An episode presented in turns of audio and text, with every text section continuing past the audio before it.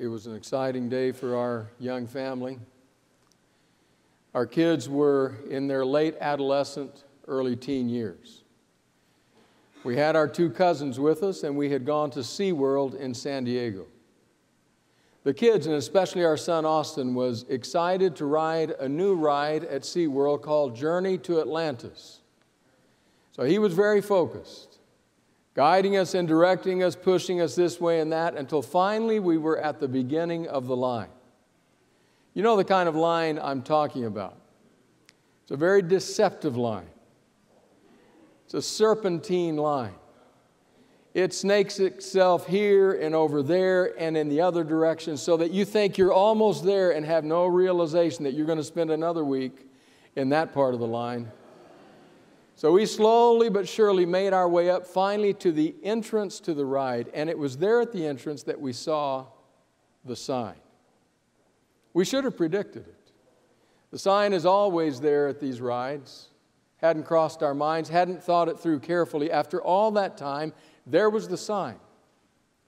The sign was in the form of a wooden cutout of a cartoon figure who had a hand extended something like this and had a sign on his chest that read, Must be at least this tall to ride the ride. Well, we parents made it through with no problem. Austin was home free. Miranda stretched out to her elegant young self. She went in. Karina got through. And then came Natalia. Natalia, the last of the bunch, the runt of the litter. There she stood looking at the sign. It was immediately clear to me she wasn't going to make it. She got up there, she stood as tall as she could. She even tried to sneak in some tiptoes. The man said, No, no, no, no, wait, wait a minute. Let's see if you're under. The employee looked at her and he said, I'm really sorry. Well, her face crinkled into tears. And my wife and her sister said, Just a minute, we'll take care of this. And they turned around where nobody could see and they did something. And when they turned back around, they brought her back to the sign. She had what I can best describe as a palm tree sprouting out of the top of her head. They had gathered all that hair up. And They had a little scrunchie and they put it around, and there was that tree. And she walked in and bam, it hit the sign. The employee looked at that and said, No, no, no. But she touched the sign. He looked at my wife and her sister and decided he knew when to call it a day. And he said, Okay and we went through. About the time we entered the ride, I could hear the cries of the condemned, those who were already on the ride. And I thought, we should have read the sign. We should have paid attention to the sign. We got up, it was one of these floating rides. You get into what appears to be a hollowed out log, you sit astride the bench. There are people spread out behind you. Austin was there with me and, and, right close to me, and we got in. They got in behind us, and we started floating down the river, unaware of our impending doom. I had that thought running through my mind should have paid attention to the sign. We finally came to this very steep incline. There was some jerking until we engaged, and then we started up, clickety clack, up the incline. And we finally paused at the very top. I'm sure they do this intentionally. They have you pause and teeter on the brink, just giving you one final chance to confess your sins and make sure all is right with God. And then we started to go over, and my son said, Dad. And I was like, hey, it's every man for himself. I could already hear Natalia in the back scream. We hadn't even gone over the edge yet, screaming at the top of her voice. And I thought, should have read the sign, should have paid attention to the sign. And then we went over, and the world dropped out from under us. And we dropped for 500 feet, it felt, smashing into the water, water everywhere, and staggered away from that ride not much worse for the wearer. But I just kept thinking back to her screams and thinking, should have paid attention to the sign. I suppose that's why when Jesus erects a sign, right at the beginning of the pathway, I'm particularly attentive to thinking, better read the sign. He erects that sign in Luke's Gospel, chapter 9. But we have to pay attention to what has come before this. If you have the time, sometime read through those chapters before that in Luke, including Luke chapter 9.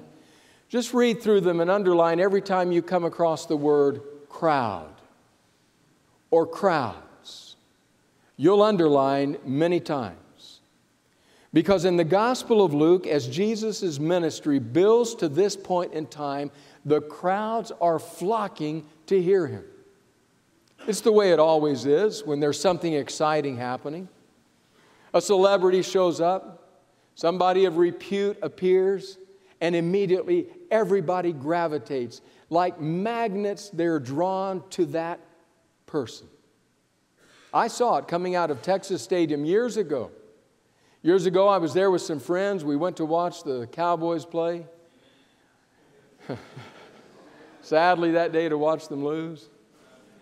But as we came out of the stadium, like the children of Israel moving toward the promised land, this massive group of people heading toward the parking lots. But suddenly within them, I saw a group that was even more intense, pressed together. And I thought, somebody's there. Who's there? What's happening there? My friends and I were the curious type, so we raced over there to see what it was. And it was only because there was a brief break in the crowd that we saw him in all of his epic glory. Striding along with a full mink coat, striding along with bangles and jangles, headed toward the limo that waited there. There he was, Mr. T, in all of his glory. And everybody said, There he is! And they raced to see him. Crowds. It's all through this part of Luke's gospel. The crowds came, the crowds listened, the crowds pressed in upon him, the crowds wanted a piece of him. It's the time when, when his ministry is climbing. It's the exciting time at church. People are packed in. We can't wait for the service. Our new preacher, our new preacher is amazing. Everything is happening, and we're saying, This is it. The blessing of God has rested upon us. That's what's happening in Luke at this point in time. Then it is that Jesus plants a sign. Plants a sign in the ground wants to make certain that those who are coming understand. Luke 9, verse 23 said this. Then he said to them, All, all, all those people, then he said to them all, Whoever wants to be my disciple must deny themselves and take up their cross daily and follow me. For whoever wants to save their life will lose it, but whoever loses their life for me will save it. What good is it for someone to gain the whole world and yet lose or forfeit their very self? The sign. For any disciple, for any would be follower to read. Whoever, it says, wants to be my disciple must deny themselves, take up their cross daily, and follow me. It strikes me that because of the activity of Jesus' ministry at this point in time, that it's a sign that ought to be read not only by would be disciples, but by would be pastors. Jesus is deeply involved in ministry at this point in time. It's successful ministry insofar as we would judge it from a human perspective. And it is then that he plants the sign. Read the sign. There are many things that Jesus said that I love, that draw me toward him.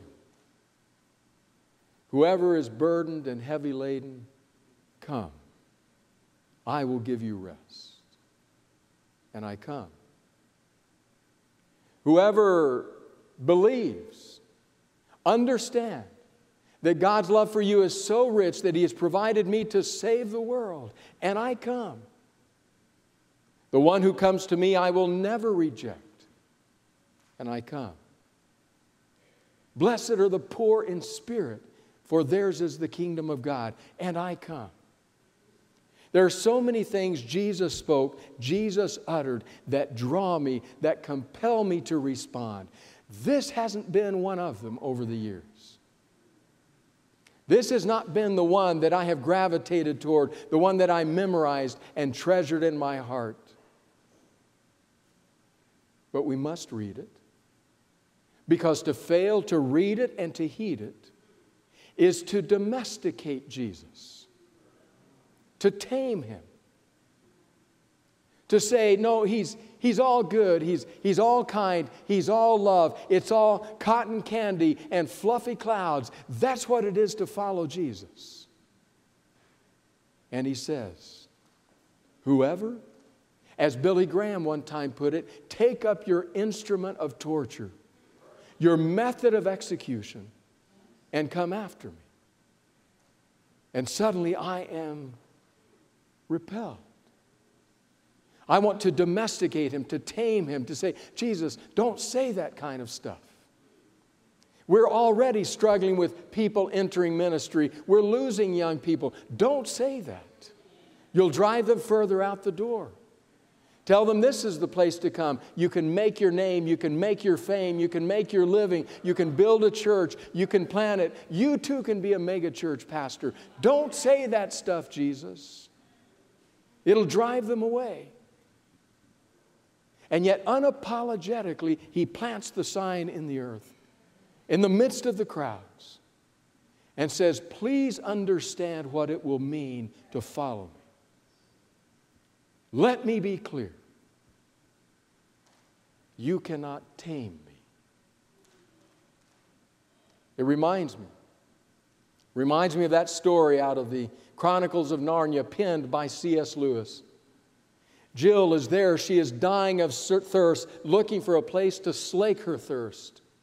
She has finally found the most pure stream of living water, a fountain bubbling up out of the earth. She is ready to slake her thirst, but right there at the side is the lion. If you've read the Chronicles of Narnia, you know that Aslan, the lion, is the Christ figure.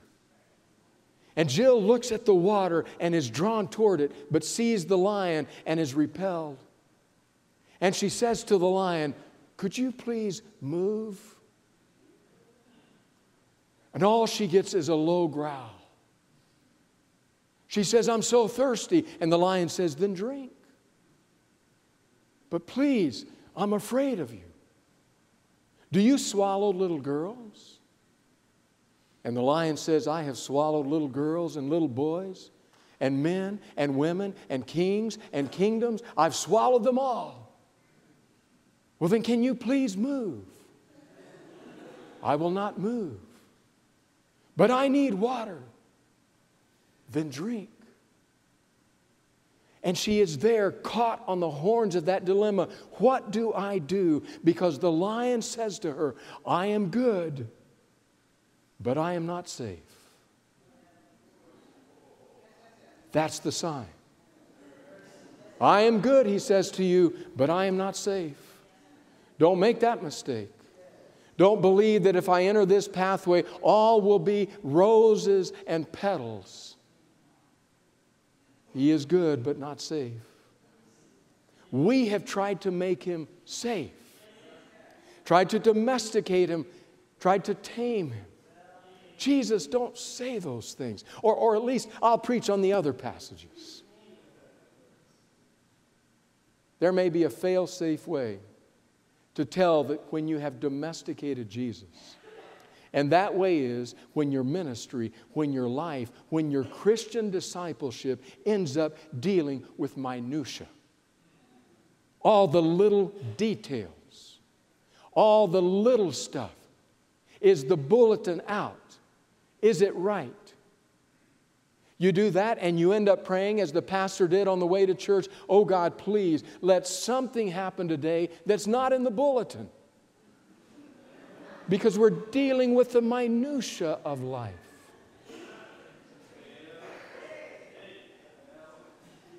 There may be no better place that I've seen this pinned than in the words of Steve Daily.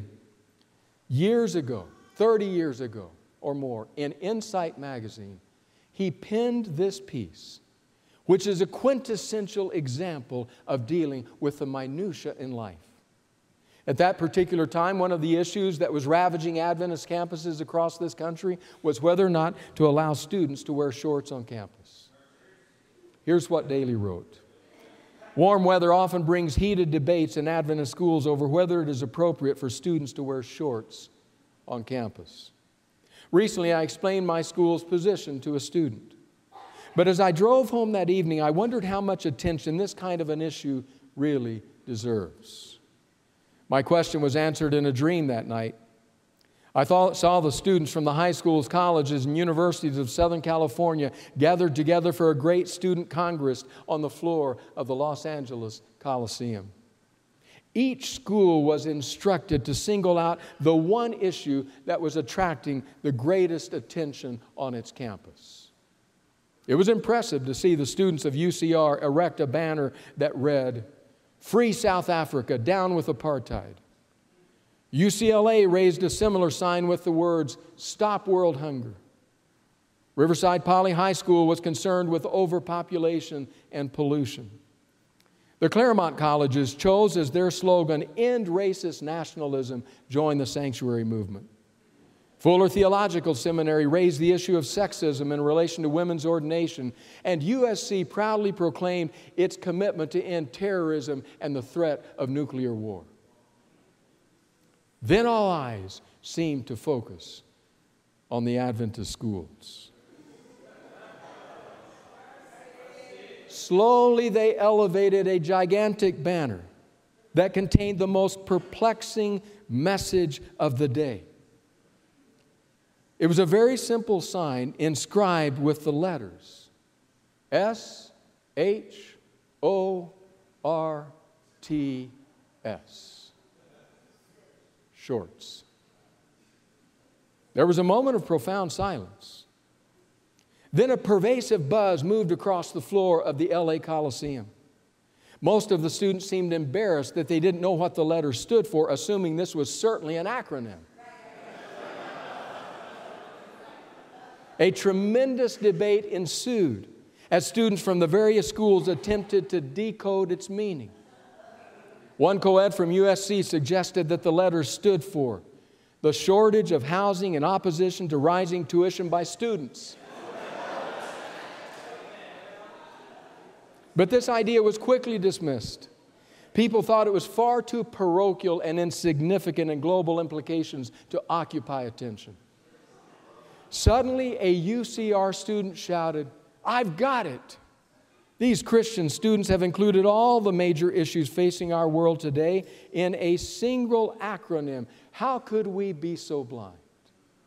SHORTS obviously stands for South Africa, hunger, overpopulation, racism, terrorism war, and sexism. A murmur of approval swept the crowd, building into thunderous applause. The roar became so deafening that it woke me from my sleep. Then a still small voice whispered, Why are the children of this world wiser in their generation than the children of light? You know you have domesticated Jesus when the most important issue is shorts. He plants a sign. When all the crowds are coming, when all the people are responding, when his popularity is at its peak, at its zenith, he plants a sign and says, If you would come after me, take up your cross daily and follow me. Even at the height of popularity, Jesus refuses to be tamed. Calls to mind for me the words of Philip Yancey, the writer, who says, As I studied the life of Christ, he studied it for one of the books that he wrote.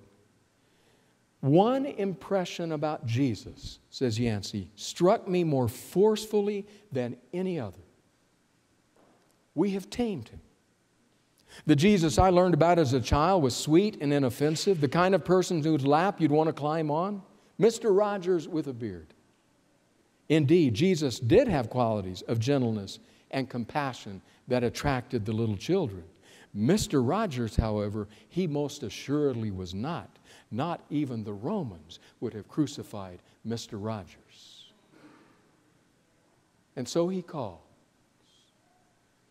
My dawning awareness of that call in my own ministry happened here in this building.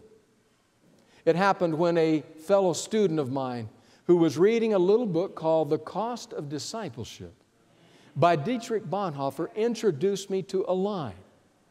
It was a line he gave me that day that I have never forgotten. I have tried to get it out of my mind.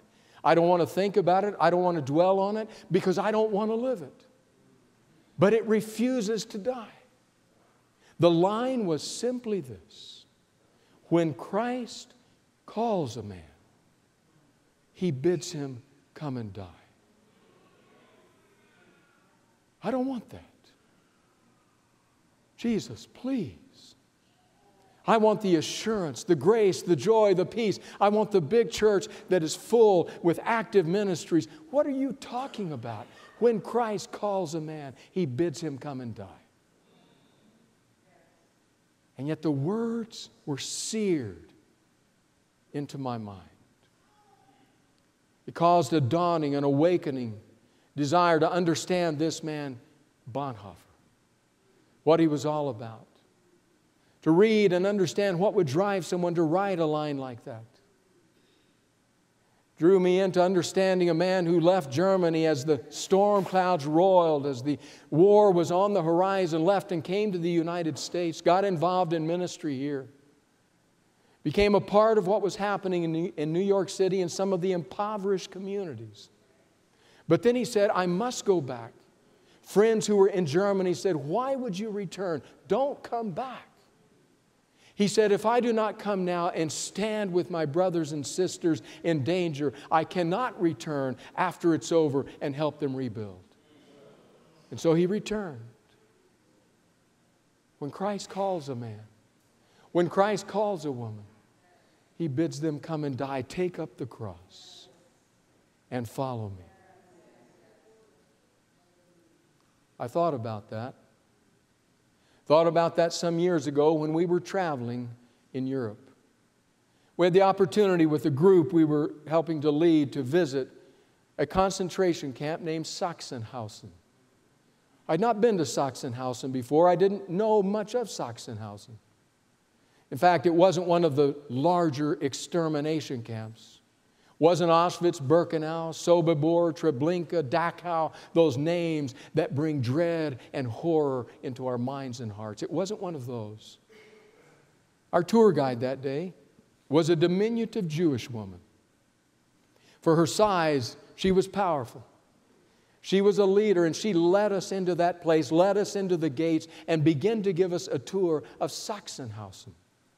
She said, This is where the prisoners stood. This is where they stood at times, hour after hour after hour, for roll call. And if they dared move, they were taken right over there and they were shot there. The ovens were just over on the other side. They didn't function like they did at Auschwitz, but they burned. She took us around the camp. She described what life was like, inside those electrified barbed wire fences no escape. And then over on the side, we came to a smaller camp, a camp within a camp. She took us inside of that, inside of the walls that were there, the barriers and the boundaries that were there. And I wondered, why would there be a camp within a camp? And then inside that camp within a camp, she took us inside of what looked like a barracks, a small concrete structure. We walked in that long, high hallway, naked light bulbs casting pools of light on the hard, cold floor. And as we walked down the hall to the left were the cells. And I began to notice that cells, different cells, had names and occasionally pictures depicting when they knew who had occupied that cell. We slowly made our way down the hallway and we came to a cell with a name and a picture I recognized. I was taken suddenly. It was an emotional moment. I hadn't realized that Martin Niemöller had been here, part of that confessing church with Bonhoeffer and others, that he had been interred here in, in, in Sachsenhausen. And I stopped and I looked at the cell and I tried to picture in my mind's eye him in that cell. And I wondered. This was the Niemöller who would later write one of the most famous quotes to emerge from World War II.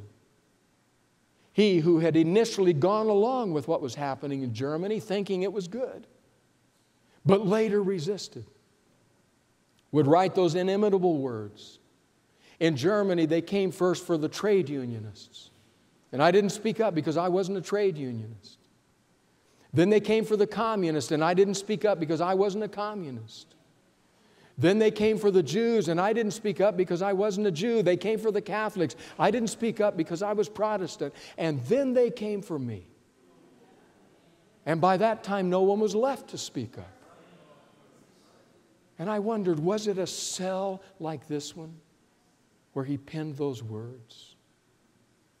I wondered, was it a cell, maybe this cell, or one like it, where an earnest prison chaplain came one day, working his way down the cells, interacting with the prisoners, and came to a cell in which Niemöller was confined. And the chaplain, looking through the bars, wide eyed, said, Pastor Niemöller, what are you doing in prison?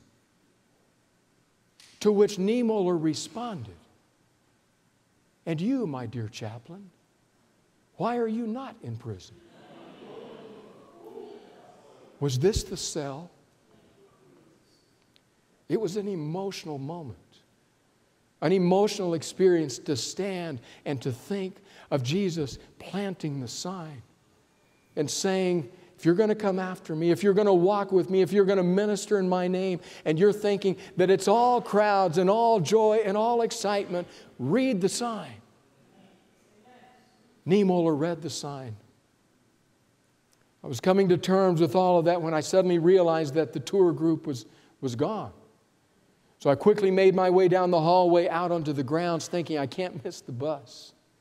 I couldn't see them. I started walking fast and then kind of running around the camp. Had they already left? And finally, up ahead, I saw them. I ran toward them because I had a question I had to ask that diminutive Jewish tour guide.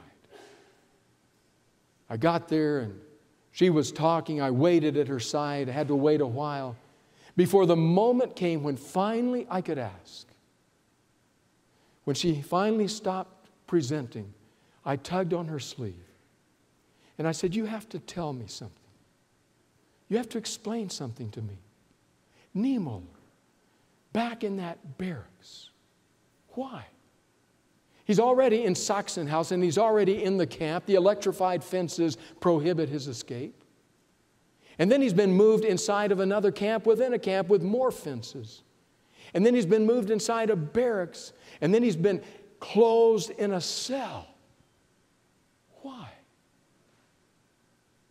And that small woman looked up at me as though the answer were the most obvious answer in the world. And she said to me, Oh, because, because he was a pastor. So he was a very dangerous man.